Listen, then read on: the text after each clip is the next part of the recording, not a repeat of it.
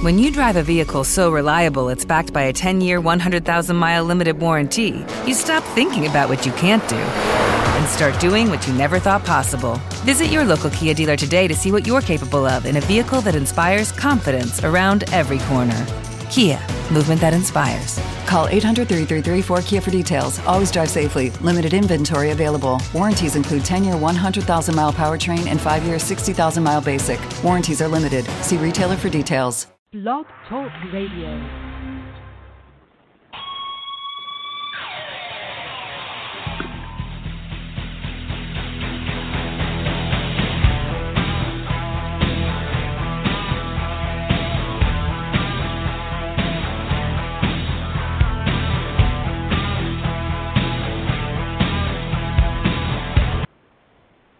Welcome to Gridiron Blitz right here on TuneIn, Blog Talk Radio, Apple Podcasts, and now on Player FM. So, uh, alongside Luis Bean, Holly Custis, Troy Wilson, we won't have uh, Mackenzie Brooks today, but uh, we will do without Salty today. And we're going to be talking women's gridiron news and notes right off the bat, as a lot of things have, you know, starting to build up as we go towards the spring. And then we have international uh, news as well in Europe, as well as Australia, heated up out there. Um, so and in Mexico as well with Lexfa and FX Mexico. So uh, we're going to be talking also NFL uh, week, NFL week, uh, I believe nine, and then we're going to week ten. We're going to talk college football week ten and week eleven. I always have to get those, you know, kind of corrected on there. Talking the Sunday night uh, football, Thursday night football, Monday night football preview next week as well, and then we're going to be talking a little bit about the college game in terms of what's going on there and uh, what to watch for as we get into bowl season and the college football playoffs and, as well. So, Luis, is that you on the line? It is. How you doing today? I'm good. How's it going? Yeah, I, I think hope- Salty's coming on second hour. Okay, well, So, she said she might not. Oh, okay. So, um, yeah, she. So we, uh, from what I was told earlier, she was not able to because uh, she was staying a little longer at her job. So things happen there, I guess. Oh. Um, Oh well. the- I hope you voted. I I turned in my ballot about a week ago, so I hope everybody voted. Um, if you didn't vote, I hope you're out there voting. I think some of the polls still open till uh, 8 p.m. in certain states. Um, Yep. So it's you know, you want to go out there and vote. Uh, one of the things that people kind of miss misconception out of the whole voting process is, you know, your neighbor or your friends just tell you to vote what whatever. But it's very important that you pay attention and read, uh, you know, what everybody stands for. You know, in terms of the governor, senator, and all that stuff. In terms of politics in general, you really want to dive into, you know, what candidates offer you you locally. You know, what is benefited in your state. Uh, a lot, I know along along the lines, everybody wants to vote, you know, the, the national team, but in reality, the national team doesn't doesn't do anything for you. It's really the local races in your state, and you know, the governorships, the House and the Senate. Those are very important. So a lot of people kind of, you know, oh my, you know, my brother told me to vote this, but they have no clue about issues and stuff like that. So it's very important that when you go to vote, spend some time uh, reading about all the issues that are going about uh, because you want to be an informed voter, not just somebody that just bubbles in whatever needs to be bubbled in. I'm not a party guy, so I don't go on, you know, oh by the way, I'm Democrat and Republican loyalty. No, I'm I'm in for who's going to benefit me as an individual in my state and who's going to benefit my neighbors and who's going to benefit me in terms of my livelihood because I know for a fact here in California, for example, we got a ton of potholes and we got a homeless ish, homeless issue and none of nobody's been able to fix it. So it's it's kind of an issue where you really have to pay attention to your local candidates, your national candidates, your state candidates, and really pay attention to about how it affects you because um, you know I know for a fact here it's like you know we're we're getting taxed to death on gas, so that's a big issue. So a lot of people, not just you know uh, because you're Democrat or Republican, everybody in general gets affected when you know somebody gets high tax. So make sure everybody go out to vote. I think Troy's on, so uh, make sure you guys voted. It's election night. It's the uh, Gridiron Blitz edition of the election night. So uh, make sure. I hope everybody voted and going forward here, and we'll see the results and see what happens. Uh, kind of exciting times as well because it's it's every vote counts. And If you don't think it doesn't count, it does count. So just got to go out there and do it. Yeah, I think it's a big deal. In Montana, it's a big deal having to do with the oh the Senate. In fact, uh, uh, Trump has come here twice, and we only got a million people in Montana. So yeah, everything's a big deal. So way to go yeah, on your vote for voting. Yeah, and I mean, just get out there on the poll. If you can't get out there, um, like I was helping my neighbors because I live in a neighborhood where there's a lot of older people, so I was really helping them to try to uh, send in their ballot. You know what I mean? Mail in their ballot, collect their ballots. Oh yeah. Send them in because uh, there, there's a lot of people with disabilities and things like that. So you know, uh, when you get around with your neighbors, there's always somebody that needs help. You know, somebody that needs a hand or somebody that needs to just because they want to vote and they can't get there. So it's um, you know, mail-in ballots are as important as you getting up to the polls. So, Troy, how's it going yeah, today? Hus- this week? Yep, good job.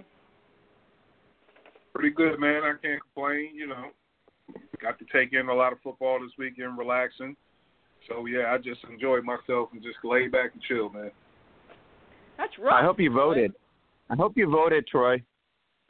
Oh, I I, I voted uh, good and early this morning. I was up around seven oh. at the poll, seven in the morning. So yeah, I'm in and out.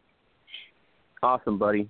Good. Uh, that's why that's my whole theme today. That's our theme today. Is just you know go out and vote, you know, and be mindful um, of what you know the candidates are, and be mindful about what they bring to the table, and locally and nationally. So there's a lot of things to read.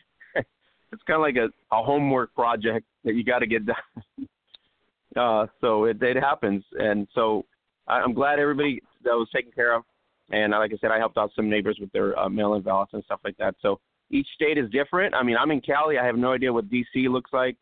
Uh, you're in Montana. Every state has its own intangibles about, you know, what benefits you, what doesn't, what candidates benefit you, what party benefits you, all that stuff. So, um, so you know, a reality is we got to go out there and vote. Uh, every vote counts. Just make the vote count, and we'll end up seeing the results in terms of you know what happens. So it's exciting times in terms of politics. Um, Troy, um, what do we say about the Redskins?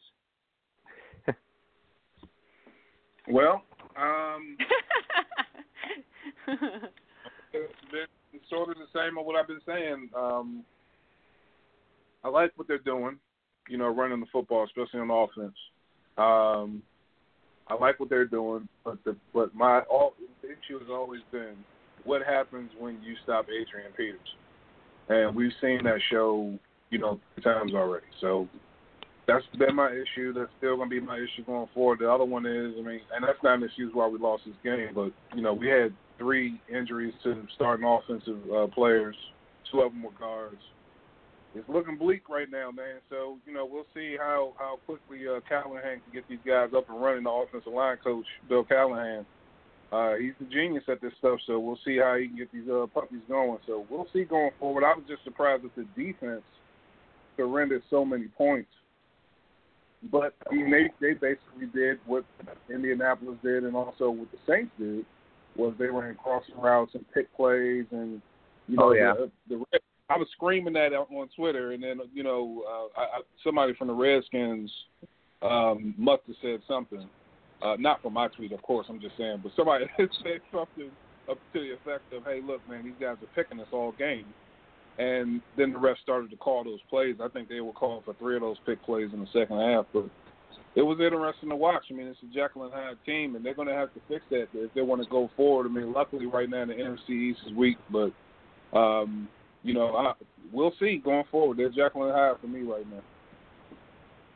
Uh, Louise, the dumpster fire that is the Oakland Raiders, and you know the Battle of the Bay, and we get this new quarterback Mullens out of the uh, Niners and I I thought Holly was going to be on today with us, but she's not. Um, so, but the Niners rebound.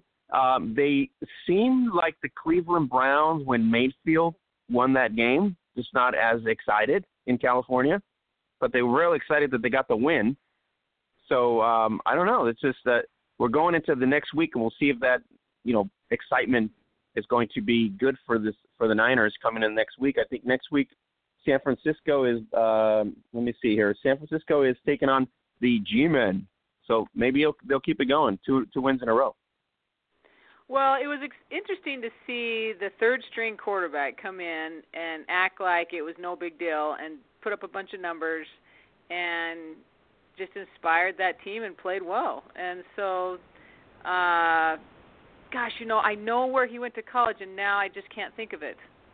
Um but It's where Brett Favre went to college. oh, so, Southern Ole Miss. Yeah, Ole Miss. no, yeah. Southern Miss or Ole Miss, yeah. Southern Miss. Southern Miss. So, Southern Miss, yeah. So uh, I think that's just the fun part about sports is you just think, oh, you're on your third straight cornerback. What we're going to do? Now Oakland struggles to play inspired football, and uh, You, know, think, their, Luis? co- I know just a little. and and their you know their head coach goes on an interview and says, uh, you know, everyone wants to play in Oakland. Everyone wants to play in Oakland. And you know, I get that it's a building project, but you can still have a building project and have players given their all. So I think that's a struggle. Obviously, they're not going to fire him anytime soon because they owe him a lot of money. And I do think he needs more time, at least, to try and see if he can figure it out and right the ship and just all those kind of things. But I thought it was cool to see um just a third string guy come in and play well. So, but Oakland isn't a very good defense. So, we'll see what happens next week.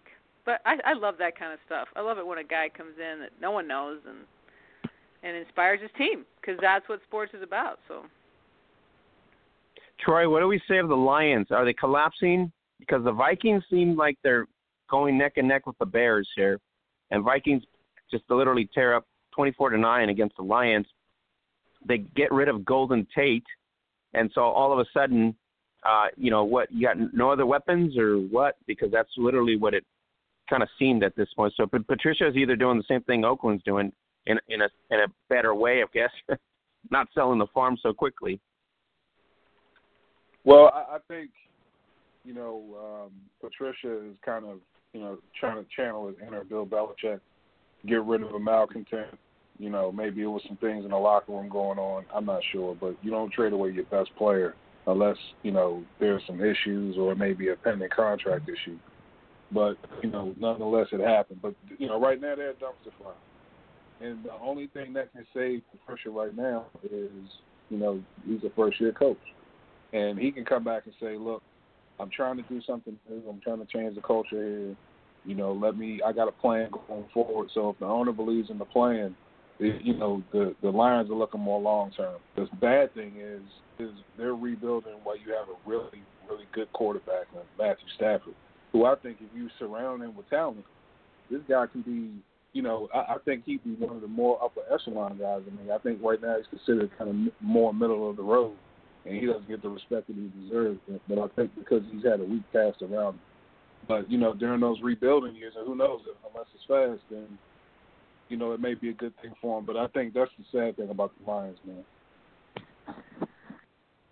Luis, uh, the Chiefs are Mahomes and company. They're for real. They take care of Cleveland, which we all expected. So our, our now we have no undefeated teams because the Rams get a reality check by the Saints. So uh, Kansas City on you know on track right now. And we talked about Hunt last week, and Troy was you know like you said nobody's paying attention here. So uh, Kansas City just continues to steady the course. Well, Kansas City is Kansas City in the sense of what the market that they're playing in. So it's like no matter what Dallas does, everyone's got to talk about Dallas, whether they're good or bad. So Kansas City gets attention in a certain amount because of their quarterback, because of their talent and stuff, but they just they're just still in Kansas City. So I think they sometimes can tend to fly under the radar, similar to how uh, New Orleans does. But you, you, you can't ignore them. They're high-powered. They are clicking. And they have a lot of confidence. Um, I mean, they have the ability to throw screen passes, and the guy can take it to the house, and that just doesn't happen in the NFL on every team. Just doesn't happen. And so, uh, but your Rams game, that was a great game. I mean, you know, it's a good game. You know, I meant I meant to tell you that I saw uh, your head coach. They tested him because you've heard that he has this great mind, this great memory, right? Yep. I mean, you know everything about them. So I don't know if you saw mm. this, but they tested him on a game last year. So the guy, the interview guy, says to him, "Okay, it was third and nine. There was 12 minutes left in the game, and what play did you call?" And he said the play. And the guy had the the sheet in front of him so he could make sure he was right. And he asked him three times, and it was about games last year.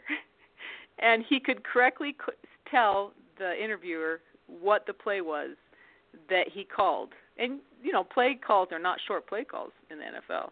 I was just blown away. I was just blown away. Like, what kind of memory is that? So, and Gurley's the halfway point MVP, offensive MVP, according to of the season, league wide, according to ESPN. So, good times out in LA. Well, you know what, Troy, you saw the uh, you saw the game. Obviously, if Peter uh, Peterson gets beat, gets beat badly throughout the game, that's basically the difference. One score. Uh, it's the same thing. You give Aaron, you know, it's like giving Aaron Rodgers and Tom Brady some time. You give Drew Brees time, and he's gonna he's gonna burn you in the end, especially under three minutes. And that's really what happened. Yeah, man, that was. I mean, we it was kind of what we thought it was going to be. You know, it was going to be a shootout game. Um, but man, I mean, the Saints in that dome. I mean, that's that's just that's just you know a, a recipe for trouble. I mean, they it's really hard to beat them there. So you know, I wasn't really surprised that they lost, but I really think if if you know if it were in a Coliseum, I think the Rams would have won. I just think really that home field advantage is the thing that puts them over the top. But right now, you have to say the Saints are the best team in the NFL. Um, you know, because yeah, everyone you know at the top has, has those records between Kansas City and they beat the Rams head to head. So right now they are the number one seed in the NFC, and you know they're starting to starting to think about playoff seeding, and that's going to be a huge advantage. So both of the you know the Rams they got some catching up to do, and it's a possibility, of course, if these guys lose, but I mean they better keep pace with it. And we knew that last week. You were the one that mentioned it. This was their biggest test and you knew coming in here, like you said, this is not an ordinary quarterback. This is a Hall of Famer, and at home, and you got an unbeaten team coming into your house, and you're seven and one, and you're not getting the respect, even a mention. You knew they were in, they were up for it. I mean, they were up big time at halftime until the Rams kind of start trekking back in, but the attitude was there. You could see the swag from the Saints going, "Hey, this is our house. We're you're not le- we're not leaving here with a loss." Yeah, man. I mean, you got you you, you had to love that, man. I mean, just the way that they came out on fire.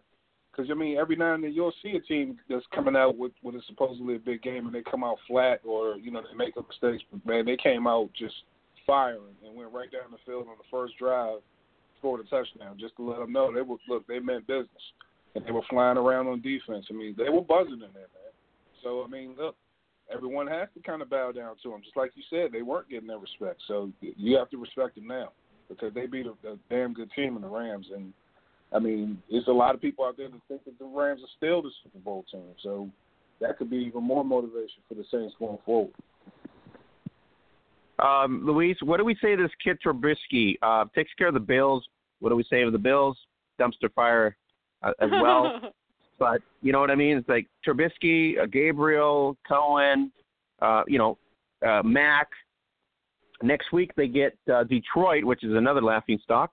So it could be an easy win for them. But they literally own the North now, if you think about it. Um, besides Minnesota, maybe challenging at this point. Chicago, surprising team of the year. Uh, Mike Nag, uh, is it Mike Nagy? I think is the coach. Has kind of turned it around, put some pieces together here. Young quarterback playing well. Uh, what do you think of the Bears so far? Well, they are playing Buffalo, and you know Peterman can't withstand injury or just bad luck and stuff like that.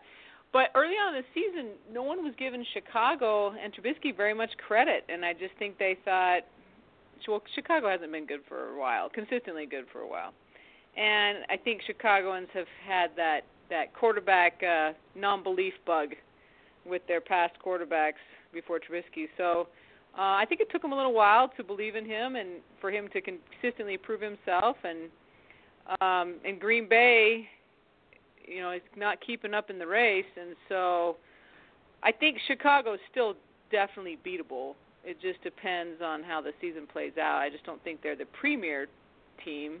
I think they're echelon two. Uh, but they're playing well. They're beating who they should beat. They'll beat. They should beat Detroit. As Troy was saying, um, Stafford. It's just, you know, they should be better with overall as a team with him. It's just they just when they had talent, then I don't know. That's a, that that's a frustration. If you're a Detroit fan, that's a frustration. But they'll beat Detroit. I, I think they'll continue to onward and win their division. So we'll see. Troy. Did I, did I cancel it? Are you still there? Yep, still here. Okay, great. I thought I, maybe I dropped off or anything like that. Um, Troy, what do we say of the uh, New England? Um, are they they're on track? This this NFC East, I mean the AFC East, it's kind of just a mess between the Dolphins, the Bills, and the Jets. So I guess uh, we just have to say the Patriots are going to just own it once again. Well, I mean, this has been what has happened in that division the last, you know, 18, 19 years. I mean, the Patriots have just owned that division. And as long as, you know, Tom Brady and, and, and, and Belichick are there, it's just going to be that way. I mean, that's just how it is. They're that good. So, and then not to mention those franchises haven't really helped themselves either. So they haven't made the best moves in personnel. So yeah, I'm not surprised at it, man. I mean, they just, you know, the, the Patriots, you hate them or love them, but they they they get it done, and they can flat out coach, uh, you know, at, at the highest level with Belichick. Man, I I have so much respect for that that uh, you know for Belichick because of the way he just commands. You know, um, he just he just does football, and so I just love the way they run that franchise. I'm a big fan of them. Um, but yeah, that's just how it is in that division.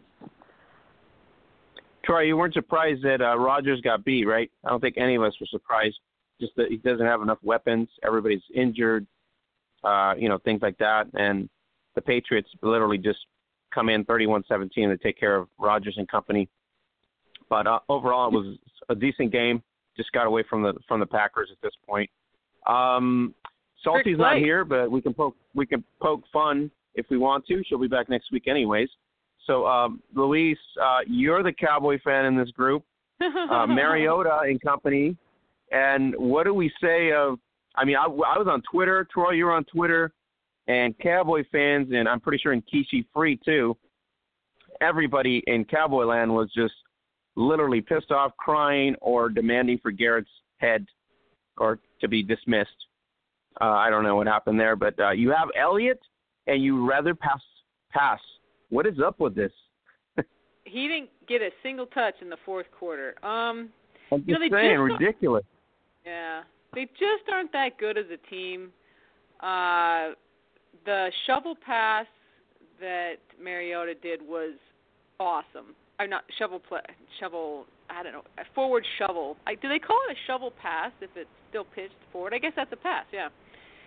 So I don't know if you guys saw that play, but it was a read option, shovel forward, right in the middle, scored a touchdown. It was great, great play call executed.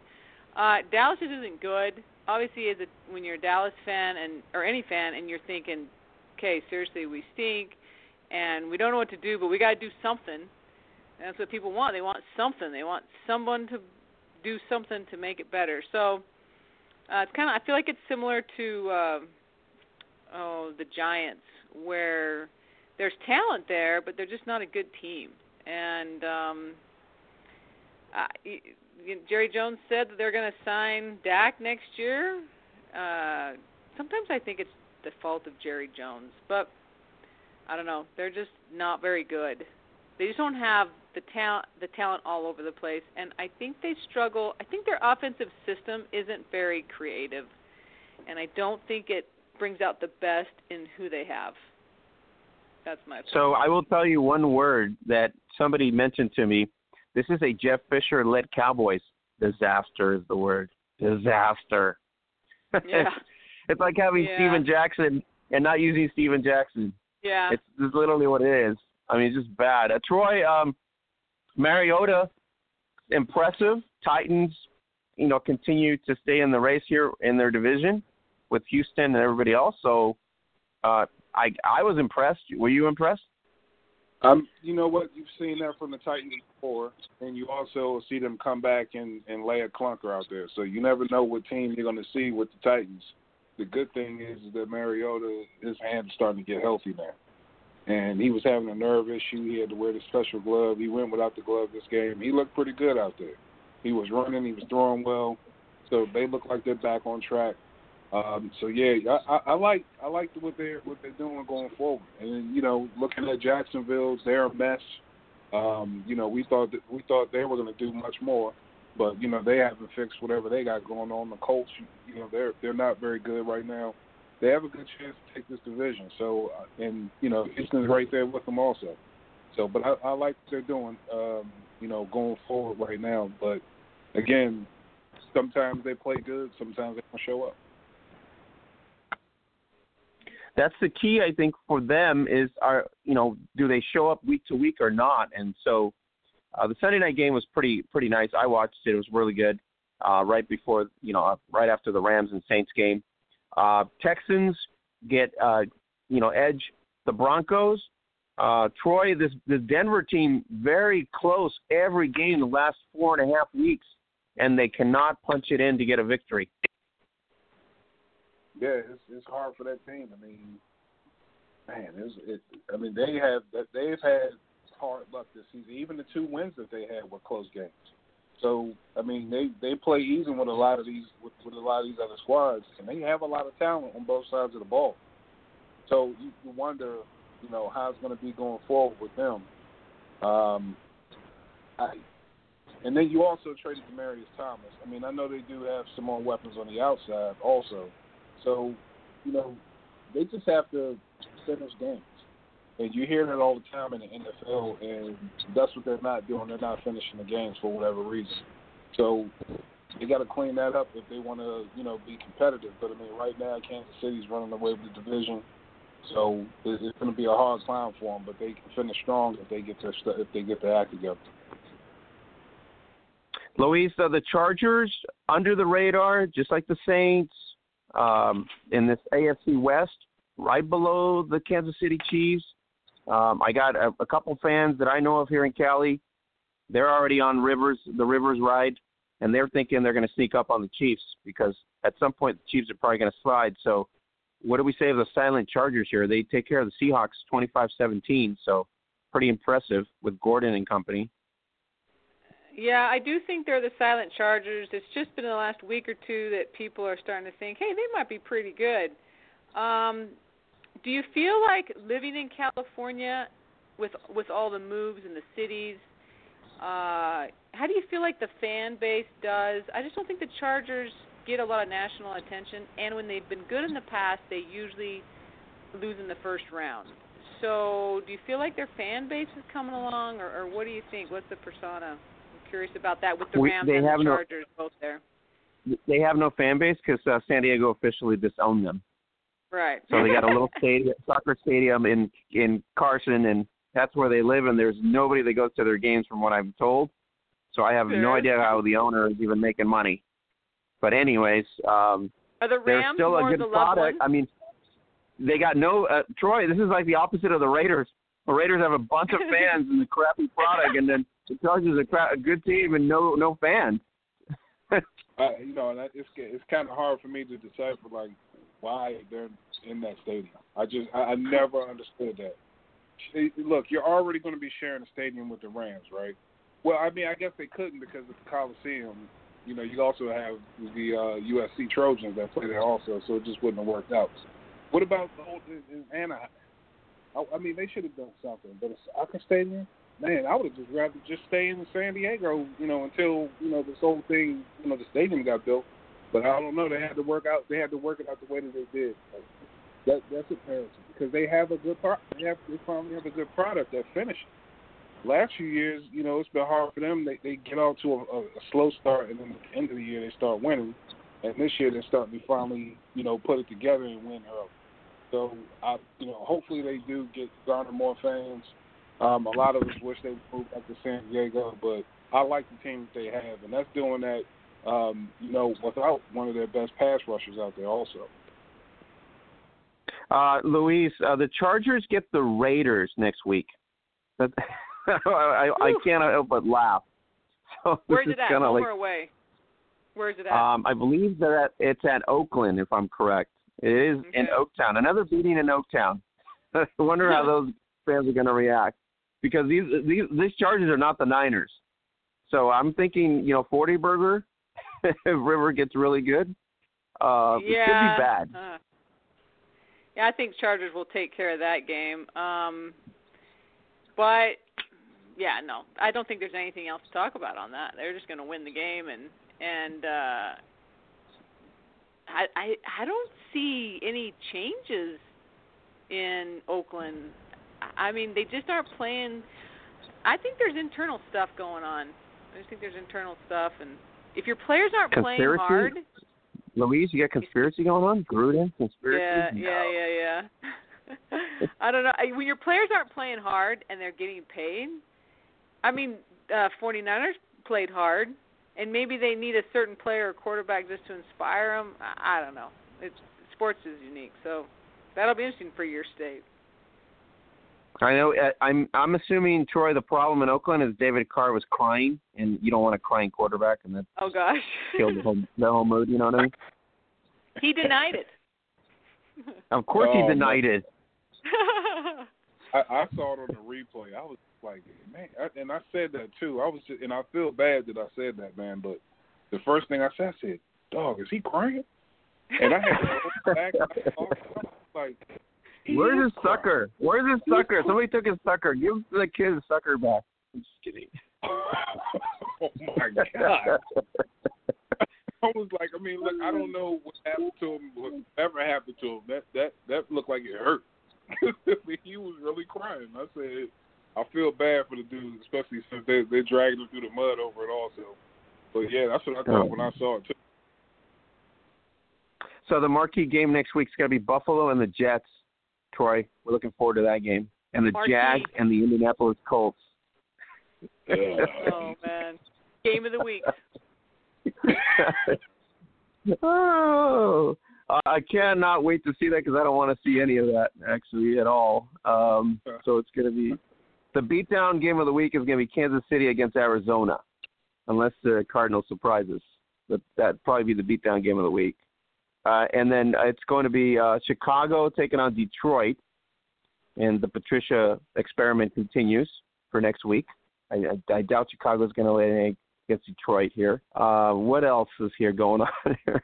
Oh, Washington, Tampa Bay. Troy, can you speak to that one? Are, are your Redskins going to upset Tampa Bay? Because Tampa Bay's on a downswing, and even Fitz Magic couldn't do anything this week.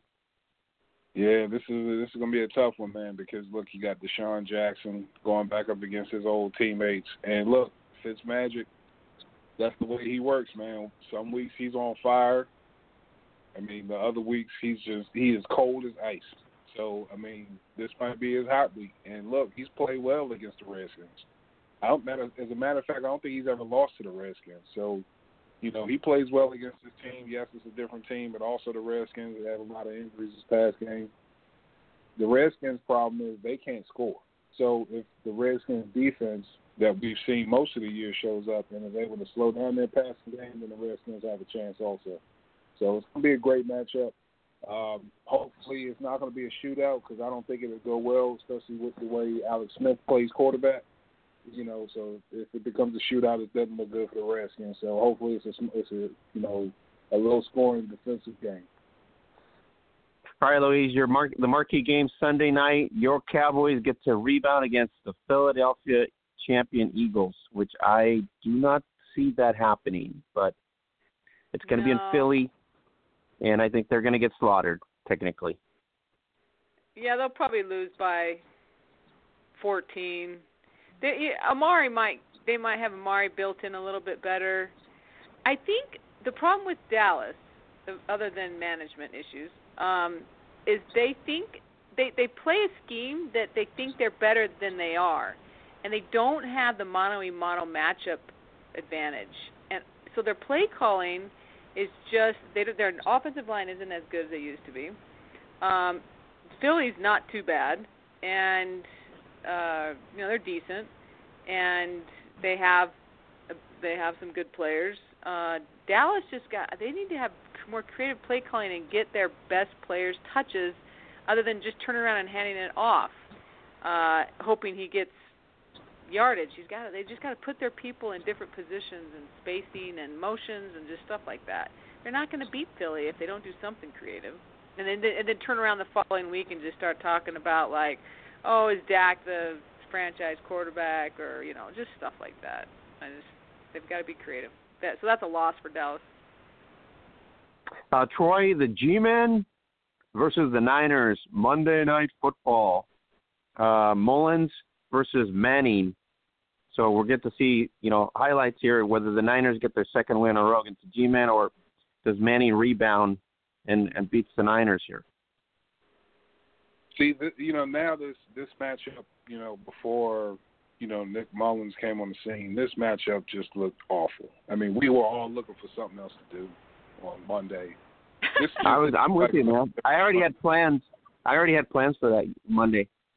Exactly. You know, I, I was look. I was going to go pick some apples at nine, eight, at eight o'clock at night. That's, but now, Nick Mullens, you want to see if he's going to be able to to to you know keep that momentum going because everybody likes that kind of feel good story, man. You know, came out of nowhere, all of a sudden he's a starter, and what if he finishes the season like just tearing it up? Everybody wants to see that. So now this matchup looks a lot better, and also New York is struggling. So we want to see, you know, everybody loves Odell Beckham. So that's going to be you, you want to see how he's going to react also out there, and you know, because he's such a great player. So now this matchup just looks a little better. So I think I'm gonna go ahead and take this one in. So I'm gonna, I'm gonna stay in that night. Apples can win. Man.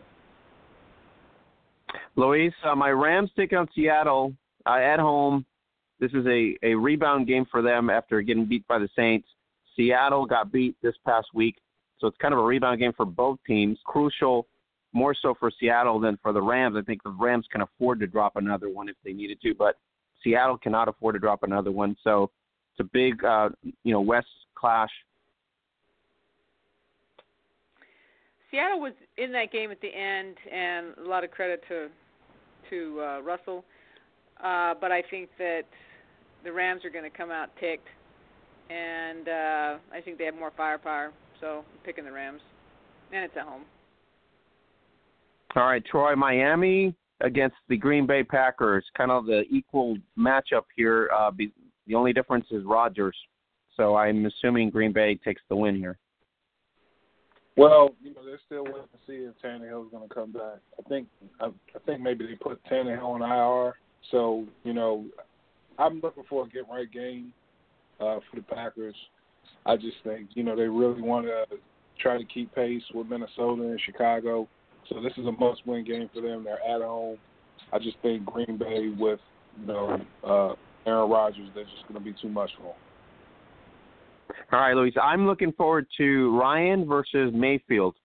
Should be a good matchup. Cleveland has played pretty decent ball up to this point, even staying in some games, even though they've gotten beat, you know, by a touchdown or two. But a nice, nice feel there. I think Atlanta pulls this one out, of course, but it's going to be nice to see uh, Ryan versus Mayfield.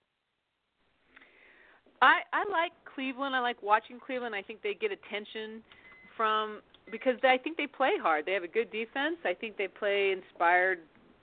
Like I think they have leadership that is lacking on Oakland, for example. I think uh, they're interesting and exciting to watch. Oakland's not exciting to watch, and same as uh, Troy was talking about the 49ers. 49ers, you feel like there's something in there's something that makes you want to play hard, and I think that's at Cleveland.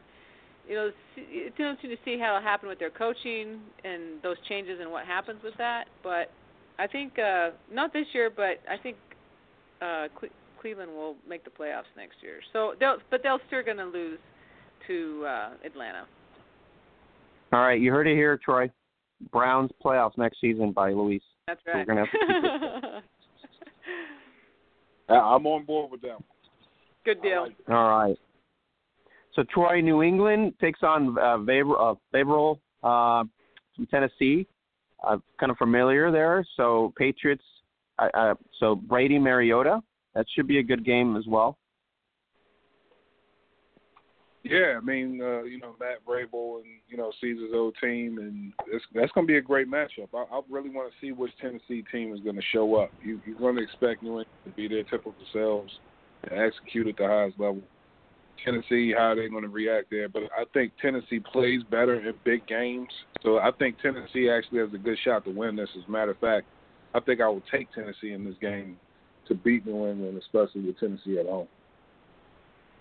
All right, Louise. The last game here we're going to talk about besides Carolina Pitts Thursday night, which should be a good game, uh, both matchups. But it's going to be New Orleans, Cincinnati, Dalton taking on Brees. Brees coming off that win, uh, obviously going trying to make it uh, what nine and one at this point. They're seven and one, right? Seven and one or eight and one? Eight and one. I think it's eight. They're eight and one, right?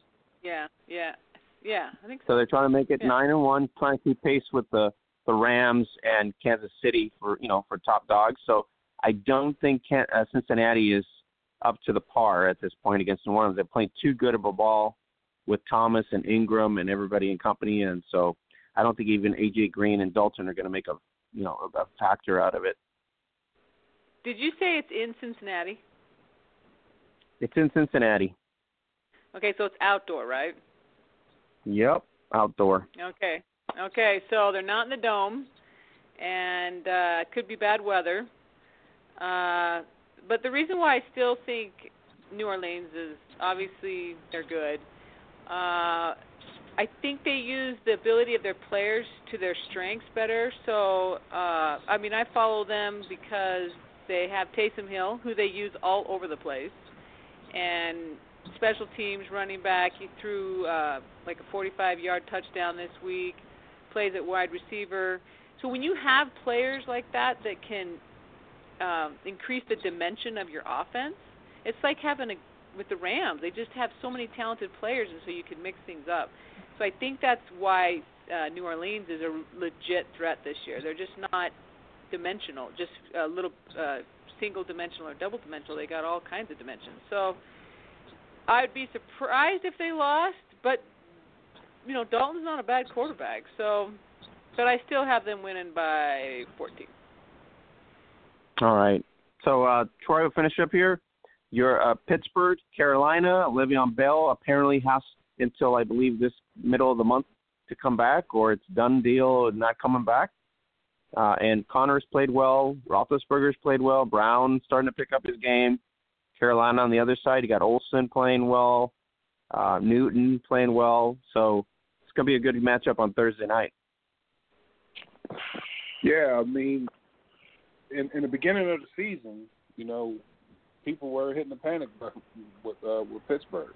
I mean, they were saying this Le'Veon Bell thing may be, you know, affecting them too much.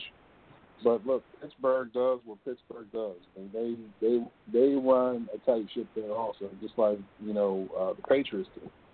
And so you expected them to to get it right and move forward James Conner stepping up is the biggest thing for them because he has turned himself into a viable NFL running back. Um, you know, he's in the in the top five right now, running backs uh, in yardage right now. So he's doing well. Also, they fixed the, the defensive back issue. They had coverage issues, so they they've taken care of all of the places that they need to take care of, and they do that with great coaching.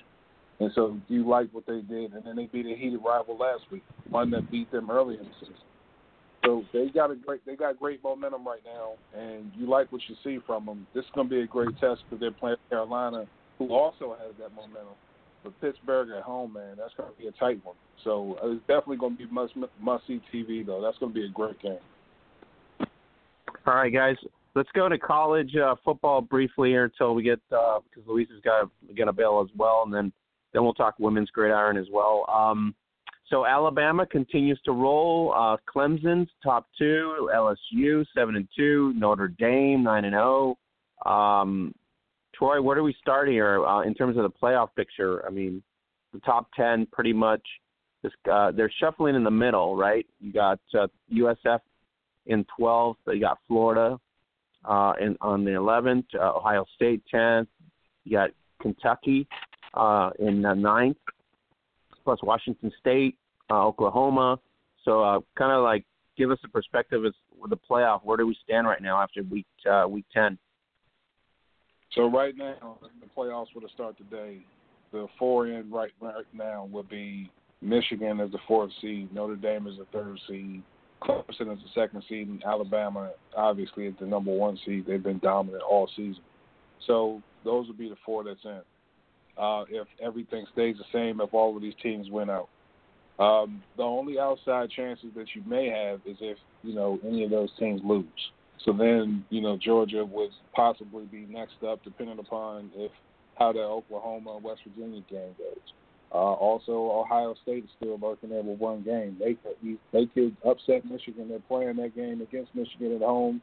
Michigan hasn't beaten them in 13 years. Uh, well, they've beaten them uh, 12 out of 13 years. There. So a lot can happen, um, you know, before all of these things shake out. So it's going to be so many great matchups coming down to the wire at the end. And then, of course, at the end of the year, you're playing your heated rival. This is rivalry week and you know all of these teams are going against each other, and anything goes. Doesn't matter sometimes what the record is. That team could upset you know uh, their heated uh, in-state and sometimes interstate rivals. Luis, any ma- matchup that you are looking forward to this week in the college game? I mean, this coming week 11, where we're at in terms of you know what games must watch, like maybe two or three of your favorites. Oh man, you know what? I haven't actually had a chance to even look ahead. Uh, I, I they were calling the Alabama game the game of the century before it happened. Uh, I also read that the second best team in the nation is Hurts and the backup, uh, Alabama backup. Well, when Hurts is playing, so uh, yeah, they're they're really good. Um, and I just don't think anyone can really hang with them. Uh, there's you know, quite a few one-loss teams. We got West Virginia. There were some great games this week. Uh, West Virginia, Michigan, Ohio State, Washington State, Georgia. All of those are all the one-loss teams. And then you got Notre Dame. And I would really like to see some cool thing happen. It won't happen, but I'd like to see some cool thing happen with UCF. They're undefeated, and just wouldn't it be cool to see they'll probably get into a New Year's Day game, I'm sure, both. Um, but Clemson's undefeated. Uh, Ohio State almost lost. So I haven't even had a chance to look at the matchups for next week. Um, so, and the most important thing is is that my BYU Cougars aren't good. Just putting that out there. So welcome to the college ranks of the uh, UCLA Bruins. Yeah. yeah. yeah, it's tough. I'm right. I'm right there with you. It. We certainly aren't Michigan. That's all I gotta say. No. Far from it. No, yeah, that's a that's a tough year for USC, UCLA, all your people. BYU lost in the last play of the game, as they did the week before. So, anyway. Yeah. But you do have all right, guys. interesting matchups coming up. I mean, you got Clemson and Boston College. Clemson is number two. Boston College is number 22 in the nation. Um, that's going to be a great matchup because that's that's one of those things where you can see an upset possibly happen. It's going to be in Chestnut Hill, Massachusetts. So Clemson has to travel up there. That's a long distance, and plus that crowd is going to be crazy. Um, and Boston College, listen, that area up there is wild up sports wise. So you got the Red Sox winning already. Um, the Patriots are doing what they do. Uh, the you know the Boston Celtics they're a little bit healthy this year. That, area is riled up right now, sports wise. So don't sleep on that game. That may be an upset in in, in the making. All right, um, you guys, uh, let's go into the women's gridiron news and notes. Uh, that way we get taken care of that. Um, probably going to be an hour here if we get out of here about another couple minutes. So um, I don't think we're going to be doing a, two-hour show. We don't have any guests on today, so probably another another 20, 20 minutes here, and then we're going to be bailing out. But uh, let's go into the uh, international scene of women's gridiron. If you don't follow us, you need to go follow us at facebook.com forward slash gridiron beauties, the hub of women's American football globally. Uh, that is your resource right there. Um, and so it is uh, facebook.com forward slash gridiron beauties. Go to our Twitter feed at twitter.com forward slash gridiron beauty. And check out our Instagram as well and uh, you got the uh, Brno Amazons champions, Rose Bowl four champions of the Czech Republic, and they're on our Instagram there, uh, Maya Marilla, and I believe it's uh, Sylvia uh, Villanueva of the Brno Amazons on our Instagram as well. So you check it out there. Don't forget to go to Zazzle.com forward slash Coronavirus. Zazzle's our sponsor. It's been our sponsor for a long time. Check out the uh, weekly sales this week, 15% off site wide. November shop is your code. So check out, uh, buy some leggings, t-shirts, anything else on our shop, and take advantage of the sales. You can also get uh, for about 10 bucks for the year. You get Zazzle Black in the U.S. So it's free shipping with Zazzle Black. So check out our stuff on our social media sites. And so, um, you guys, uh, Troy, WNFC announces they are now officially with the American Football Association. So they're going to be legit. They're hooking up with uh, certain organizations. This is one of them that is, gives them gives players benefits and perks and all that other stuff. So that's a real nice thing to do. And so, um, and then they got new videos going on as well uh, this week. So if you catch it on our uh, Facebook page, you got the video right there. So um, pretty pretty big news for the WNFC. Yeah, I mean, you know, once you go ahead and get legitimized at that point, you can just, you know, start rocking and rolling and implement your plan. So I'm looking forward to seeing how it pans out. I'm excited about it. I know OJ is going to do a great job uh, in her leadership, so I can't wait to see what these guys do. Louise, uh, you get uh, you're part of the WNFC, and right here it's uh, they they get hooked up with the American Football Association, so it's a really big move. Yeah, it'll be interesting to see how what that all really means, because uh, sometimes organizations, and I'm not saying this is the case, uh, will just attach themselves to another organization. So I don't know what that really really means. It's like they also came out and said they having to do with the Riddell, and but yeah, I don't know what that means. And so, um, but you you know those are those are probably all very positive things. I saw also.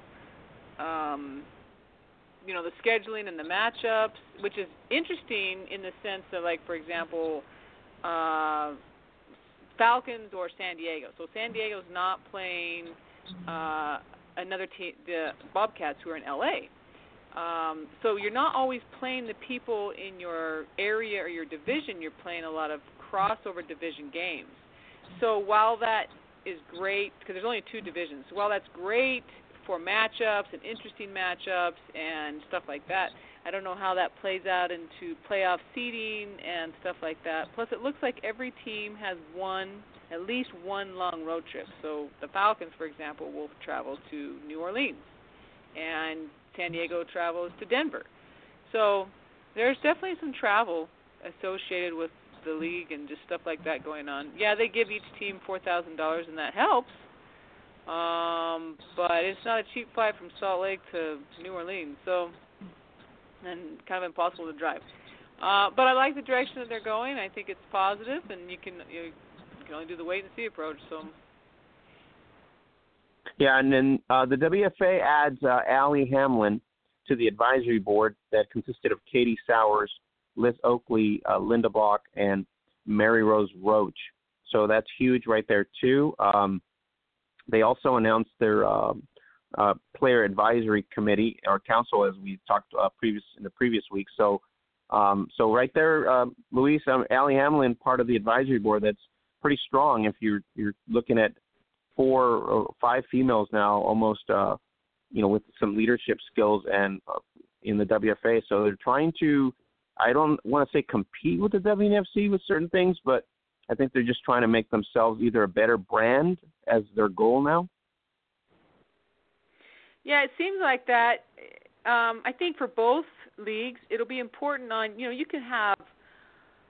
It's kind of like the uh, NATO. You can have all these world leaders, and yet they don't know how to get along sometimes, or how to make good decisions. And so it'll really depend on what to everyone to be able to figure out what the goals are, what we're trying to accomplish, uh, what the brand is. Uh, it's one one thing to come to the table and say, "Oh, we got these great ideas," but then can you implement them? Can you make them work out? I mean, right now they're super Division three, bottom heavy, uh, with uh, the WFA. Uh, very few Division one teams, so it's hard. Tons of teams. It's just that what's your what's your focus? So I think it's a good move having all those people involved. The other league I NF NF I, I get the acronym wrong, but you know what I'm talking about. OJ League. Um, they got a lot of great people involved too. Can they make it happen? Can they be effective leaders? Can they work together? Can they implement the proper changes that need to happen? Um, just because the WFA is the biggest league, I don't think they can just say they're the best. Just because you have big doesn't mean you're the best, and I think they need to implement some changes. So, in my experience with them, so and with their leadership, so hopefully it's a good thing. I, I got no reason to think it wouldn't be. So hopefully it happens to the best. So from an outsider, Troy, looking outside in, you got uh, Hamlin, Sowers, Oki, uh, uh, Bach, Roach on that side. They're not all business-minded people. They're all former players, quality players. One big owner that you know had a team for a long time, and then when you look at the WNFC, you got big, big big time uh, notable people. You got Welter, you got Jenkins, uh, you got uh, Chris, uh, uh, uh, Christian, uh, Christian over in Atlanta. You also have, uh, you know, Michelle. We, we we talked to the commissioner. So there's a lot of things going on. There's Seawell. So more of a business approach on one side, and on the other side, more of just well, how do we take the sport to the next level in terms of branding. But to to uh, Luis's point, more teams doesn't make you very viable and sponsorship friendly. Yeah, I mean, because then you know, even if you do get that, I mean, how thin are you going to spread the pie? So that, I mean, you're exactly right. I think a smaller league would be, it would allow for more competition if you if you think about it. So, you know, um, we'll, we'll see. Um, I, I think the WSNSC is in a in a good position, uh, you know, to you know, to be a viable league because they have some heavy hitters in that league too. So, you know, it's not just OJ that's at the top. You also got to talk about these teams that they brought in there. The Utah Falcons, you know, the San Diego Surge and the Rebellion. So, I mean, all of these teams, they're going to bring the, you know, great competition also. So you, you fuse that with the business-minded folks. I, I think it's a great recipe, but I, you know, we'll, we'll we'll go ahead and see. But I have a great I have a great feeling about it. I have a great feeling about right. it going forward. I think people will be happy with it. All right, so we're looking at the Justice League versus the Avengers for 2019, if we can put it in perspective, I guess. there we go, our comic stuff. Uh, so we'll, we'll see. We'll see which in Marvel DC, Troy. We'll see who comes out on top for Marvel DC. Which brand's going to be the favorable brand? All right. Um, let's go uh, to Europe and let's get the recaps going here. Europe and Italy, the CIFAF, uh, the uh, Italian league. Uh, it was uh, week two. Lazio United six. They lose by one point to uh, Pirates that's Savannah, and then you had the Serene Milan, thirteen to zero. They win versus the underdog Bologna. So that was a, a week two there in Italy. You can get the recap of the matchup on our Facebook page at facebook.com forward slash gridiron beauties. You can go there, and it's courtesy of uh, FIDAF News in um, in Italy. So then you go to Australia, the Austrian, I'm sorry, the Austrian League. The Danube Dragons will be taking on Budapest Wolves this coming week. It is the playoff matchup.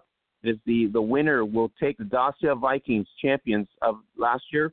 It is going to be November 11th. This winner, this coming week, this winner will take on Dacia Vikings for the championship November 17th.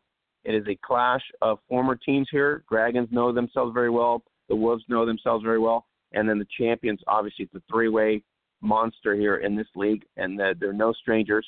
So uh, we'll see who goes on top.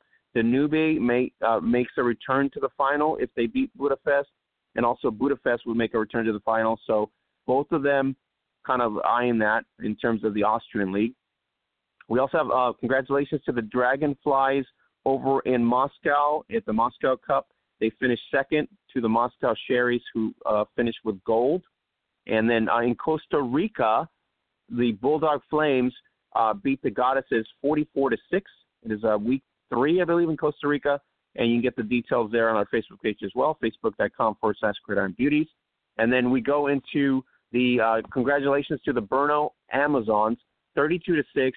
They take care uh, and defeat the Prague Black Hats once again this year. Rose Bowl four, and you get all the uh, action highlights.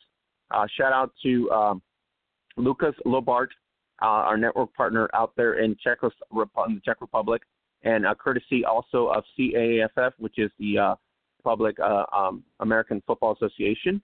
Um, so uh, they uh, share that with us. So uh, you can go to our Facebook page at Gridiron Beauties and check that out. So um, pretty awesome there.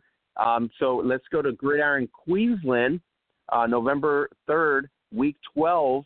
Gridiron Queensland, the Stingrays 106 to 0 versus the Raptors. Raptors finished the season basically winless.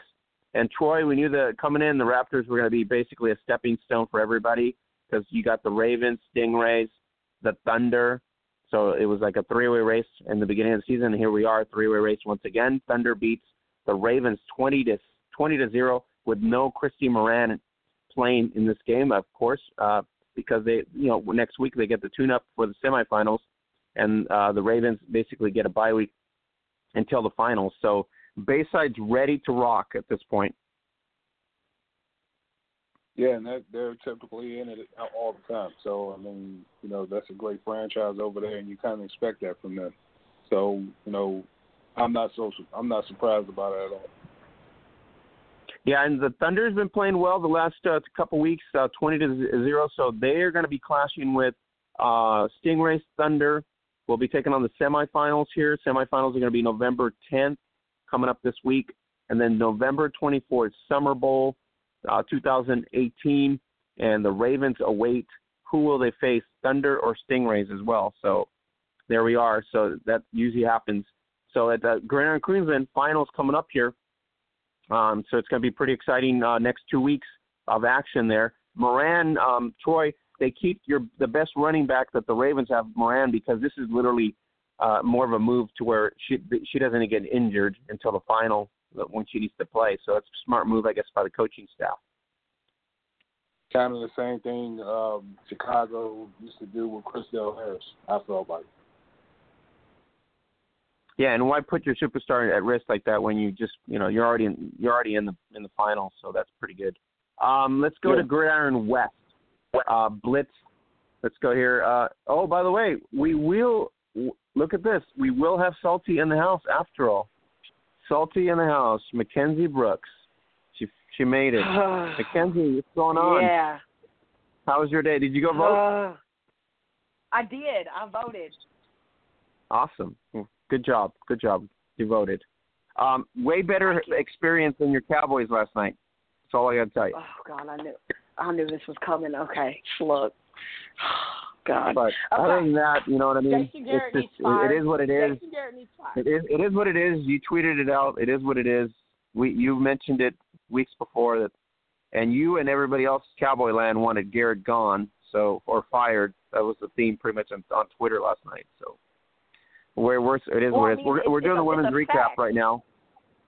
No, right. We're doing the women's recap right now, and then we'll get back to uh, you know, how you're salty feeling right now. Um, so we're in Gridiron West uh, over in Australia, Gridiron West, and we got the recap there by uh, the Southern Gazette over in CommunityNews.com, and that's the uh, highlights of the matchup there. You can go to our Facebook page at Gridiron Beauties. So the Blitz uh, take care of the Curtin Saints, 32 to zero. Very, very good. Um, they keep rolling. So um, after three weeks here, Blitz really doing their thing. And so four and zero. Oh, um, I'm sorry, four weeks. Four and zero oh is the Blitz. Vipers, uh, Rockingham Vipers, really the surprise team of Gridiron West of 2018 here. Uh, three and one, and they also take care of the West Coast Wolverines, 44 to six. So it looks to me like this is going to be the race for the races as we're going into a couple weeks here into Grand West. The Saints fall to one and two. The West Coast Wolverines are one and two, and the Swan City Titans are zero and three. So Mackenzie, this is going to be a battle here. Champions, uh, the Blitz, after this is second year in the league, they obviously want to prove to everybody else that they're the best team in this league. And then Rockingham, brand new squad, somehow you know maybe the coaching staff on the Rockingham men's squad helping really these ladies their game, and so they're very impressive early uh, start here, three and one. You know, I'm. I feel like I should be surprised at that, but I'm not because kind of like I said last week, you you know you got to kind of watch out for the newer the new squads, especially if they've got the veteran experience coming you know coming into the new squad. You kind of have to watch out for that because you know once you get a bunch of veterans together teaching you know the first and second year players and coaching staff, magical things can happen, and you know this team has clearly showed it. Yeah, and so that's the the, the two teams that we got to watch for right now: uh, Blitz, the champs, and the Vipers in Gridiron West. Uh, you can get highlights on our Facebook page as well at Gridiron Beauty, so check it out there. And uh, Troy Lexfa week three highlights. If you haven't seen them, go see them there. Nice video, week three. Uh, Lexfa in play in Mexico, so really a top two. It's kind of like uh, you know the WFA and the WNFC technically in this way. So Lexfa pretty awesome there. And then uh, Troy, the FX Mexico uh, season is also in play. Week three, the Raiders 36 to 12. They beat the Lions. Sharks 20 to zero against the uh, Gators. Um, courtesy photos of Artex photo. You can check it out there as well. So the uh, MVP, week three MVPs are on our Facebook page. So uh, Troy, this is going to be a pretty good race in Mexico. Week three, go through week eight. There's a couple teams standing out. Raiders, one of them. Sharks, another. So uh, it's it's going to be pretty interesting in the next coming weeks as who stands out in the end here uh, as we go towards the uh, December.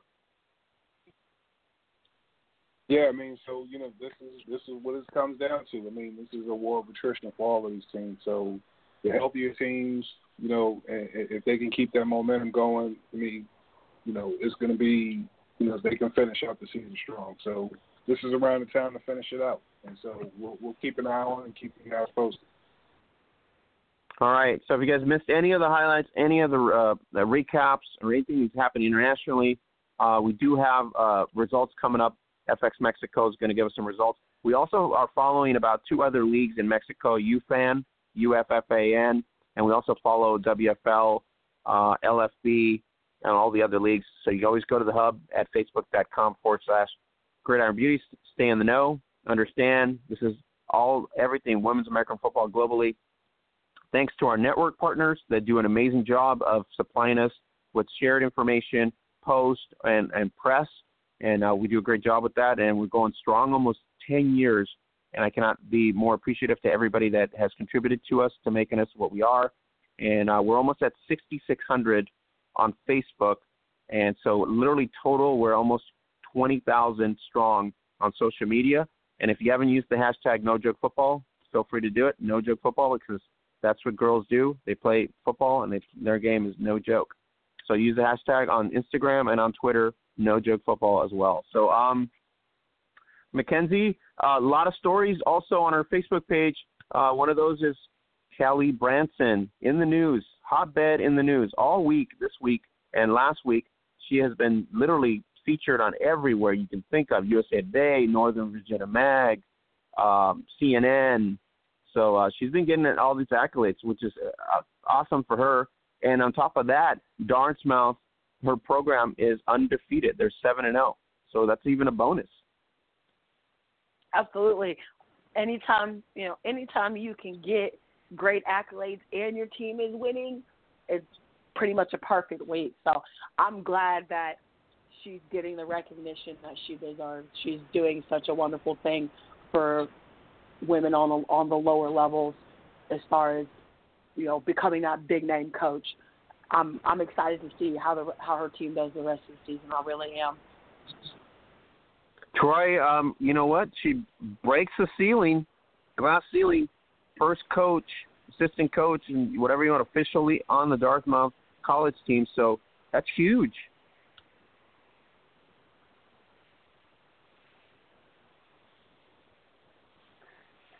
Troy, there? Mackenzie, are you there? I am here. Okay, I don't know if Troy dropped off. Um, I don't. I still see him on my board. Troy, are you there? Oh, he might have dropped off. Um, but no, uh, Mackenzie, let's let's talk Kylie Brownson here because I think he dropped off on me. Um, let's talk Kylie Brownson here because that's huge. I mean, to to go there and have the coach be so impressed with you, and then give you the uh, offer you the job, and now she's literally a focal point of this uh, college team. It's really impressive. Um, we got Troy back here.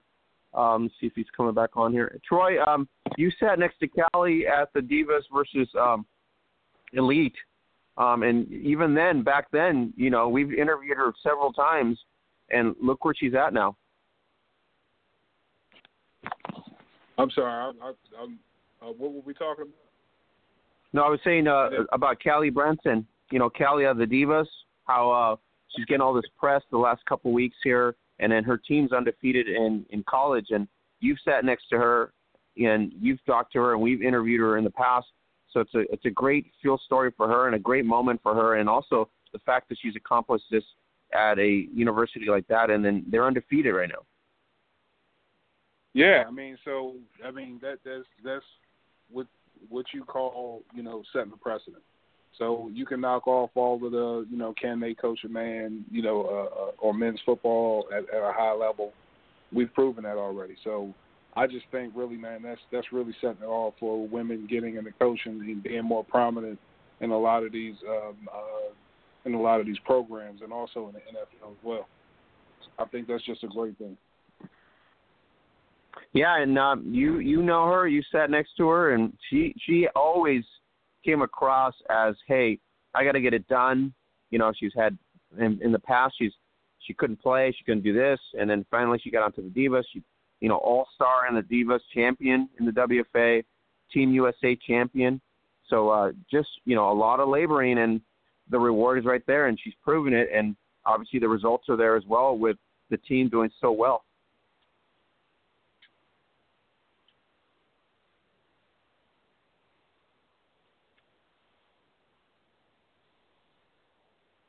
You still there, Troy? Guys... Yeah, I can hear you. I think it's in and out. Uh, are you in a uh, probably in a dead zone? It happens to me all the time with the cell phone. So, um, so Mackenzie, uh, let's just move on to uh, the matchups that was on. So Cowboys, I mean, you were you were literally on fire on on Twitter just with the Cowboy Nation yesterday. Just the fact that you know you could have won uh, the game, stay in contention with Tennessee, but it just seems like the game planning was just not all there. Well, and see, and kind of like I said yesterday on Twitter, you know, you can't place all the blame on Dak. That's what everybody wants to do. Is everybody wants to place all the blame on Dak. Dak takes direction from Jason Garrett, who is a terrible coach. Like I don't know how else to say it. Like I've wanted Jason Garrett gone for like three or four years even before Dak had gotten there. So, Jason Garrett's like Jeff that, Fisher, what the Rams had. It's getting stale and old, and you're not making any real. I mean, the fact that you can't, the fact that you don't even play Elliott in the fourth quarter, that's a problem. How do you not play your best back in the fourth quarter? Just ridiculous. It, it kind of reminded me of uh that Super Bowl when uh, they didn't give the ball to Marshawn Lynch. That's kind of how right. I felt at that point in time, not playing Ezekiel Elliott. Like, why? Like, I just want to know what was going through Jason Garrett and Scott Linehan's mind that you're not going to play Ezekiel Elliott. Like, for what? Yeah. Troy is eh, Linehan's been a knucklehead ever since he was with the Rams and the Detroit he's never really been that great. And so you pair him up with Garrett, and I think they're only they're only saving grace is Jones. They haven't Jones hasn't had the nads to fire him. Well, I, I don't know. I mean, when you're when you're owner he wants to be all in the having press conferences and his own shows, and I mean, look, it's his team and all of that, but it's rarely Garrett that's coming out explaining what's going on. It's Jerry that's coming out doing it. I, I got a problem with that. I mean, to me, it's dysfunctional. I just think owners should you know, do ownership stuff, and then coaches should manage the team. But you know, Garrett doesn't get a chance to manage the team, and I'm not saying he's without fault here, not at all. But I just think that's that just doesn't. Matter. And also, then you know, Jerry Jones wants to be the GM all I just think as long as they have that formula, you're going to keep getting the same result. But Jerry is too stubborn, and he loves the Cowboys way too much to let it go. I mean, that's just his thing. So I mean, he he loves that team, but I just think really he gets in the way of a lot of stuff that goes on there. Yeah, I agree with you. I think there's just, there's just got to be a changing of the guard. Either the coaching needs to go, or something needs to change because uh, this coming next week, they're gonna get they're gonna face you know a team. And I don't think they're gonna get a win next week. I think next week, uh, Mackenzie, you guys get um. You see my notes here. It's probably, oh, you get Philly. Philly. We play the Eagles yeah. on Sunday. Yeah, In probably Philly. not going to be a good result if they're playing what, how, the way they're playing right now. To your point, They're going to beat the Eagles. you think I'm so? calling right. Oh yeah. You're calling it really? Yep. They're gonna beat the surprise? Eagles. I, think that the thing is, is that that's a division matchup. So on paper, yeah, you want to say it's the Eagles, the division champs, they're getting the right in the ship. But listen, Dallas knows that team, and Dallas right now is pissed off. I mean, everybody's writing them off. You got people, you know, saying that people jobs, that people's jobs are online. This is a heated rivalry, so it's not like Dallas doesn't know this team, and they also know Dallas also. So Dallas is the more desperate team. I think Dallas wins this game. Well, if they keep with Elliott and normal balanced attack, I, I would agree with you. But if they stay one-sided with trying to air the ball to Cooper and Hurns and all that, I think they lose out. Yeah, I definitely agree with that. I think they were kind of wanting to throw it just to see how that passing game was going to mesh. You know, they got the new toy, they want to take it out for a spin type of thing. So, you know, I just think they wanted to see how Amari Cooper was going to help them going forward, and that's why they tried to throw it a little bit more. But I think they'll get back to giving the ball to Elliott. He's your best weapon. If Dak could just learn to take to take the check down a little bit more, I think it will be fine. But he wants to he wants to prove that he's a, a passer, and so he's trying to he does try to fit the ball in sometimes, and, and it doesn't come out with a great result. So I just think if he takes the check down, if he runs when he needs to, and just be, becomes more efficient and just takes that role, I think he, they would actually win more games. But I think he's trying to do a little bit too much. You know, kind of do what Russell Wilson did his his rookie year, and, and kind of learn that way until you you know get up to snuff. So I just think that they're using him wrong, and maybe that is a bit, a bit of coaching. But I just think they could get more out of that team with the talent that they have on there, but also that the offensive line they have injuries also, but they have talent. So I think they can get it like the ship. They just gotta get better coaching. Yeah, uh, Mackenzie, you know what? That's going to be one of those years where I felt those years with the Rams when Fisher was in there. It just seems like frustrating, so frustrating. So much talent and then Look, just not putting it together. point, I have to agree with you. Just, I mean, it's like one year we don't have the talent, but we're doing pretty good. Then we have the talent, and our coaching sucks. I just, I really Yeah. need the Cowboys to find a balance. I also need somebody Yep. to buy the team from Jerry Jones. I doubt that's I'm going to happen sick of him too. until he I dies. know. Until he passes away, it's not going to happen. I can just uh, I tell you that right now, it's not going to happen. Um, Mackenzie, what did we uh, we were talking about NFL Monday night? So, what do you say of the Niner resurgence? They beat down, uh, they get it, the beat down on the on the cross rivals uh, uh, Raiders. Now this week they get on the G-men. So it's Mullens and Manning. Uh, I am thinking I- I'm a Ram fan, so I'm not going for San Francisco. By the way, sorry, Holly, but uh, I'm taking the G-men to get the the win here. Hopefully. I'm hoping the Giants get a win because I love me some Saquon Barkley. To be honest, I'm really hoping they can pull it off. I just don't quite see it, only because Nick Mullens threw for four touchdowns on his very first uh, career, NFL career start. That and if George Kittle is as on fire as, as he's been, I don't foresee their defense stopping the two of them. I just don't. So you taking Frisco? Because I can tell you right now, Yeah, the weekend in them by 10. Northern California. Yeah, the weekend in Northern California is going to be pointing fingers at the other side of the bay because if they get a second win here with this new quarterback, and they're and they're literally laughing at the Raiders because the Raiders take on Chargers, and I just don't think the Raiders have mu- enough to muster with the Chargers. But we'll see. Um, Mackenzie, what's Carolina Pittsburgh for you? Because we we kind of talked about it. I think the Steelers squeeze one out. Uh, I think Carolina is playing good ball, but I think the running game for Pittsburgh maybe be the key here. Mm, it's basically James James Conner against Christian McCaffrey and Cam Newton. Um, I'm gonna have to go Christian McCaffrey. I mean, I just feel like he's a little bit more of a dynamic player in general than James Conner. Now, granted, James Conner has been as dynamic as he's been since being handed the keys as the starting running back for Pittsburgh, but I just I just feel like Christian McCaffrey is gonna have a breakout game. I don't know why I feel like that, but I feel like it's gonna happen, and it's gonna it's gonna be kind of like a middle scoring game. It's gonna be like lower lower mid twenties, maybe lower thirties. Not it's not gonna be like 40, 40s, 50s, or anything like that. All right. So, um, Troy, bothers, um, it, go ahead. It bothers me that you don't use Christian McCaffrey more. I I don't understand Yeah. how you have. I agree. Kind of a- I agree.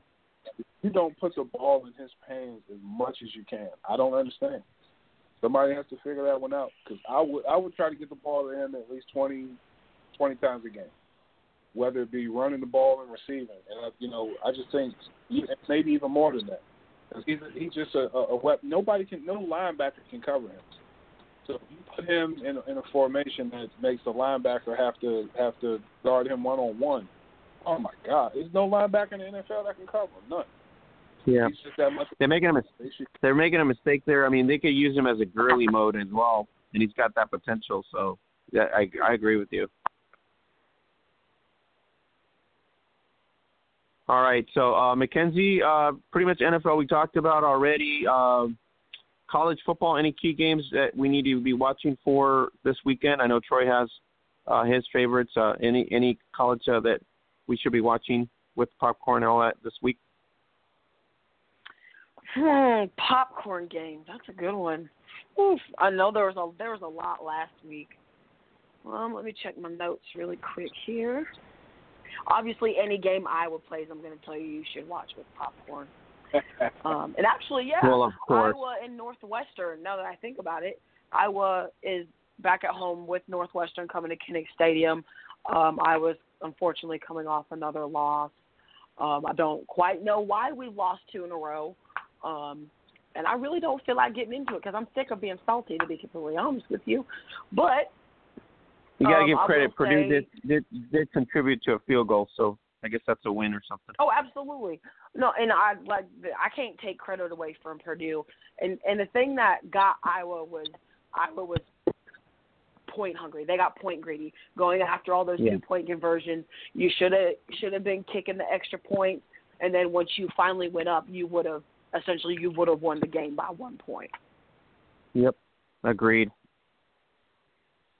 Also, see, we got a Penn State um, or Wisconsin at Penn State. That'll be an interesting one. They're both six and three. Trace McSorley um, versus Jake Coan, I believe his name is the backup for Wisconsin. Alex Hornibrook is still out with a concussion, or in concussion protocol, I should say. So that's another game. What's the third game that we're going to be we should be watching? Ohio State and Michigan State. Ohio State is at Michigan State. Um, Ohio State had trouble with Nebraska last week. Of all teams, they had trouble with Nebraska. I had Nebraska with the upset, and then Dwayne Haskins just they just kind of pulled away with it. But the fact that they had trouble, they like, they literally struggle won that game last week, throws up a huge red flag for the Spartans because this is now two games two games that Ohio State has been exposed. So I'm interested to see if uh, Michigan State can pull up the upset. Um, uh, Troy, Michigan's six and zero right now. That's one of the games you're going to be watching because it's your, your team. Uh, what's another game that we should be watching, uh, or two more games that, for popcorn reasons? Alabama, Mississippi State. I think Mississippi State right now is quietly climbing up the ranks, and you know they're starting to make a little bit of noise. And you know, Girl, he's dual threat quarterback. Um, he's leading the team in rushing. They're also leading, uh, you know, and of course in, in, in passing. And they don't pass the ball that much, but over the years, the teams that have beaten Alabama are teams with mobile quarterbacks. I remember uh, Johnny Manziel. Um, uh, and even this year, where Kellen Mond for uh, Texas A&M, I think he gave Alabama their toughest test uh, on that defense that they have. So if Nick Fitzgerald can, you know, be, be a little bit aggressive, take some chances every now and then, and also be, you know, uh, still run the ball just as, as he has all year, but still take care of the football a little bit. I think they have a chance to win. I think they have a chance to win. So um, they have to go. They have to do this in Tuscaloosa. That's a tough matchup, though. Um, but I think that's going to be a good good matchup to see.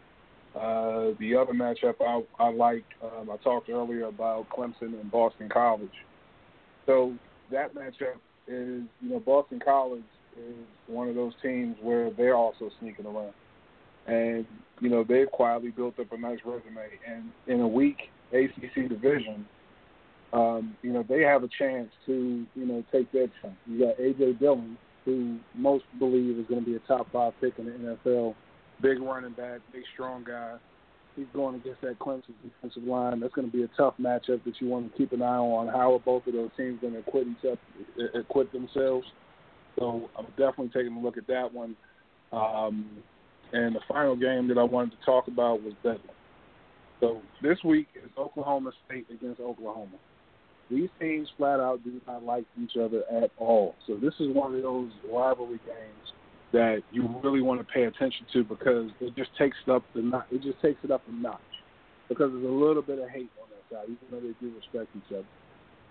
So this is just going to be a great matchup. You got you know two explosive offenses, um, and again, you know these teams just don't like each other. I definitely want to tune in for that matchup.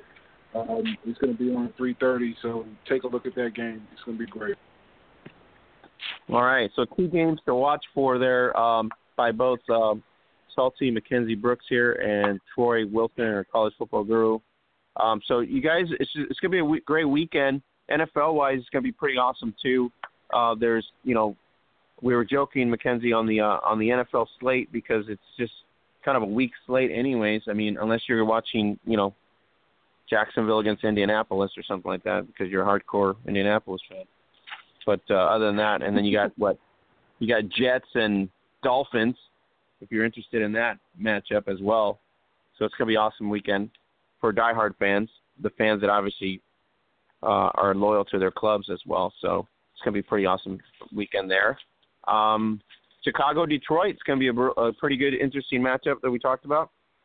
And um, the Chiefs get beaten down in Arizona. It's going to be pretty interesting to see if that happens or if they get surprised. But uh, overall, on the NFL slate, it's going to be pretty nice. So Carolina versus Pittsburgh on Thursday night to kick it off. Sunday night football, uh, Mackenzie's Cowboys taking on Philadelphia Eagles. And then Monday night football, uh, the G-Men taking on the 49ers and the uh, new explosive quarterback Mullens. So it's pretty good three three matchups there. And we'll be on Twitter. Uh, Salty's being on Twitter. Troy's on Twitter as well. So we'll be on Twitter pretty much Thursday night, Sunday night, and Monday night so you can follow Troy Wilson at Troy Wilson underscore one. And then Mackenzie, what's your handle? My handle is Mackie T seventy five. Mackie T seventy five. And if you want salty uh, information on Cowboys or anything else on uh, what is it Sunday night, you better be there because she'll have plenty to talk about on Sunday night. Absolutely. Depending on the game. Depending on the game. So uh, hopefully, Cowboys can pull it off, as Troy says. Uh, maybe get you know their anger taken on on Philadelphia, but Wentz and company, uh, I think they are probably up for the challenge. So, but it's a great division, NFC East division game because of the standings. So that's going to be crucial as well. Washington taking on Tampa Bay, that's going to be key right there. And my Rams uh, taking on Seattle, Clash of the Northwest. So that I'm going to be right down down south and taking a look at it. So uh, it's going to be pretty interesting. So um, I don't know. I think we got everything taken care of. Uh, we had no guests on this week, so hopefully next week uh, I got a, a bunch of people lined up. So hopefully they'll commit and they'll come on and talk about what's going on in the women's game as well. But other than that, we had a great show. Thanks for coming in, Mackenzie. I, I, I thought you said you weren't coming in, but I could have sworn that your your message was that you weren't going to make it today. But thank God you made it. I got your back. I was able to to get in. Like I said, I wasn't sure I was going to get in, um, but I was miraculously able to, you know, throw some salt on today's show. Yeah, uh, don't worry because you're one of our you're one of the favorites, just like Troy is. So uh, everybody loves to have you on. So the the week you're not on, probably sad faces and unhappy faces, but pretty good that you came on. No big deal. Um, Holly's not with us this week, and Holly's Niners are going to be front and center on Monday Night Football, taking on uh, the G-Men, and I'm pretty sure she's going to be excited for Mullens to do his thing in another week, take care of Manning and company. And then uh, Louise is with you, Salty, so she's probably going to be glued on to the Dallas Philadelphia matchup because she's a Cowboys fan too. So both of you guys are going to be right there uh, with that.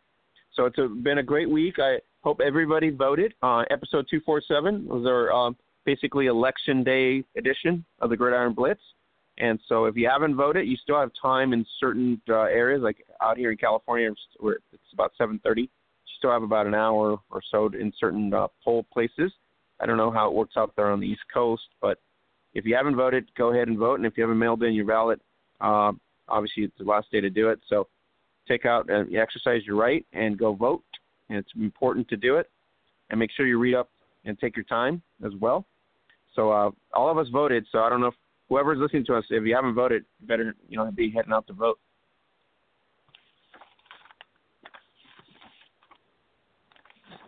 All right. Um, so Troy uh, Mackenzie, we're out of here. I think it's pretty much done. I don't have anything else to, unless you guys want to add anything else. The Hawkeyes better win on Saturday. I'm going to be hot. Oh my God! No way. Blue. Michigan has a, a business trip in Rutgers this weekend. You know, going to go in, take in the sights, go to New York City a little bit. It's close by, and you know, get into Rutgers and take care of business and get back home. So can't wait to get this season down to the Buckeyes game. I'm just chopping at the bit. Hopefully, Michigan stays in their position or moves up. So looking forward to Michigan finishing out the season strong for Joe John Harbaugh. Yeah, my neighbor said the same thing to me, uh, but in the opposite uh, opposite way. Troy, he said you're going to lose this week again. I said sure. The, Bru- the Bruins are going south. We're good. So I'm I'm I'm already reserved for that. Another loss.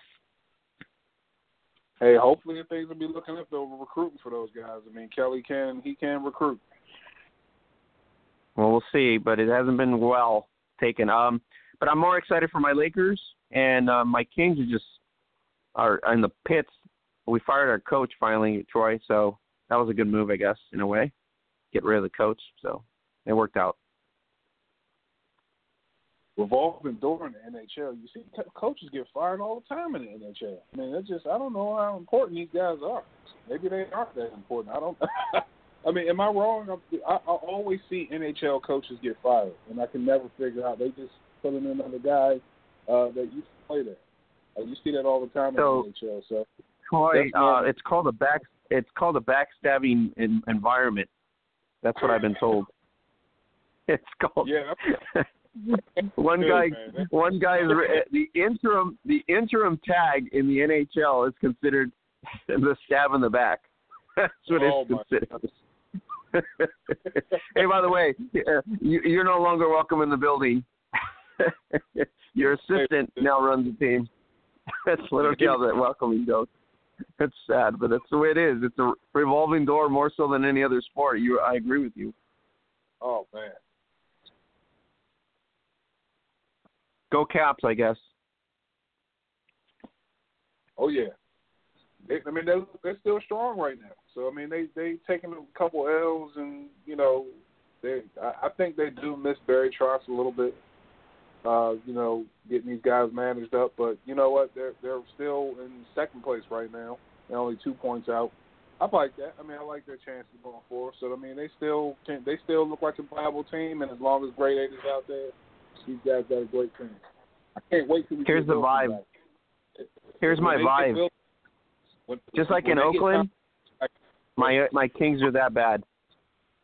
Just like at the Raiders, that's how the Kings are right now, just in disarray, which is not good. So, but anyways, I mean, at least y'all have Um, one team in y'all have one team in Oakland that's good though. yeah. Well, I, I The Golden State That's a- Warriors. that's that's an that's an opinion for another time because it, I'm a Laker fan, so I I will give them respect, but I don't know about that. Don't worry, LeBron James is supposed to win you guys a championship this year. So right. we'll. Yeah, and Jesus is supposed to come soon. That's what I hear. Not gonna happen. Not gonna happen. That's just what I'm saying. Oh my God! But good. It's it's a positive vibe, right? So we got to have a positive vibe. That's all I'm saying. All right. Um, I'm being real, Mackenzie. You think we're going to take on Curry and company? It's not going to happen. The West is so I mean, brutal. your guys are not going to beat my Warriors. I'll tell you that. So, well, no, so that's what I, I'm talking our- about. I'm being, I am being a true basketball fan. I mean, I'm a, I'm a diehard Laker fan, but it's just not there roster wise. It's not there. Are you telling me Bro- uh, Ingram and Kuzma and and LeBron and Rondo going to match up with Durant, Curry, and company? No, not going to. Oh, absolutely. not going to happen. No one's beating my Golden State Warriors this year. I'll tell you that. We'll go for a three. No, they are they are scary good, and they have been scary good for a long time. And, they, and then you had Boogeyman. Well, he hasn't even shown up. Wait till he shows up. That's gonna be brutal for everybody else on the West. Brutal. Uh yeah. Anyways, um, we got off track. It was supposed to be a football show. Anyways, no big deal. Um, but you know, you know how that goes. Um, but no, I- I'm I'm like right now. I'm the only hopeful thing I have is my Rams. So Troy uh, over here, he's all happy, joy because he's you know his team's the world champ. So, but that's the only the only team I got is the Rams, pretty much. He's a bandwagoner. Two, two, two of No, he's not. He's been diehard since day one. The Caps and the Red Sox. I got two teams. There we go. You definitely don't I like even Boston. Don't lie to yourself. Come Hey, on. look, about to get the NFC East championship. I'll take that. About to get the Big championship. I'll take that. Y'all gonna get a swift kick in the butt. Y'all gonna look. Oh my god. Oh my god. Hey, you know what? We can't end it on we can't end it on violence, but we can end it on just slapping each other around. That's my grandmother would say. Slap yourself around. Uh, listen here, boy. That's what my grandma used to say. But uh, it's a good sign to wake up. Oh boy. No, uh, Mackenzie. I mean, you know, as anybody else knows, uh, you know, we got to be real. So Golden State's just too good, and the West. LeBron coming to the West, you know it. Everybody knows it. Not going to be a factor. It's so brutal. He owned the East because it was a steamroll. You can get by everybody. Not going to happen. And The as a Laker fan, is- I'm glad I we got him. I think he elevates to another level for us, but it's not the answer. I, that's what I'm saying. I mean, I I see the Lakers going to the uh Western Conference semifinals. I don't see them going anywhere further. If we make the playoffs, uh, it would be nice for year one of LeBron. That's all I'm looking for is the playoffs. Just if we make the eighth seed and get bounced off in the first round, not going to be bad. That's a good stepping stone. But you know, you are already we already pointed out the best team in the West is Golden State, and it's brutal in the West. You know that. If you don't have a, a true center, you're not going to, you know, you're not going to compete. I mean, McGee's good, but he, he came from the Warriors. That's the reason he's good. It's not because anywhere else. So we're, we we, we got to build on stuff. So we're good. Um, so guys, that's it. I think that's, that's all I had. Um, if you guys want to check out our stuff, it's at facebook.com Gridiron Beauties. Uh, on Twitter, you can check us out on Twitter, Gridiron Beauty, and you can always go to uh, each individual handle there. And we hang out on uh, Sunday night, Monday night, and Thursday night. So join us there. And then you can also follow uh, Troy Wilson, uh, Troy Wilson underscore one, and then Mac. What was your handle again? I can't remember your your handle for the life of me. T seventy five. There you go. I'm gonna write it down in my notes right now. Mackie T seventy five. Mackie T seventy five. There you go. So uh, if you want to get salty, it's Mackie T seventy five. That's where you go, because she's all all over it. Um, so yeah, I'm I'm out. Um, had a great week so far. My wife's back in good standing. Everything's good. So rehabbing, as they say. And uh, so for the absent Holly Custis and Louise Bean, for Mackenzie Brooks and Troy Wilson, Oscar Lopez saying we're out of here. Uh, we'll catch you here next week on the Gridiron Blitz right here on BlogTalkRadio. Tune in and uh, Apple Podcasts and as well on Player FM now. Have a great night, everybody.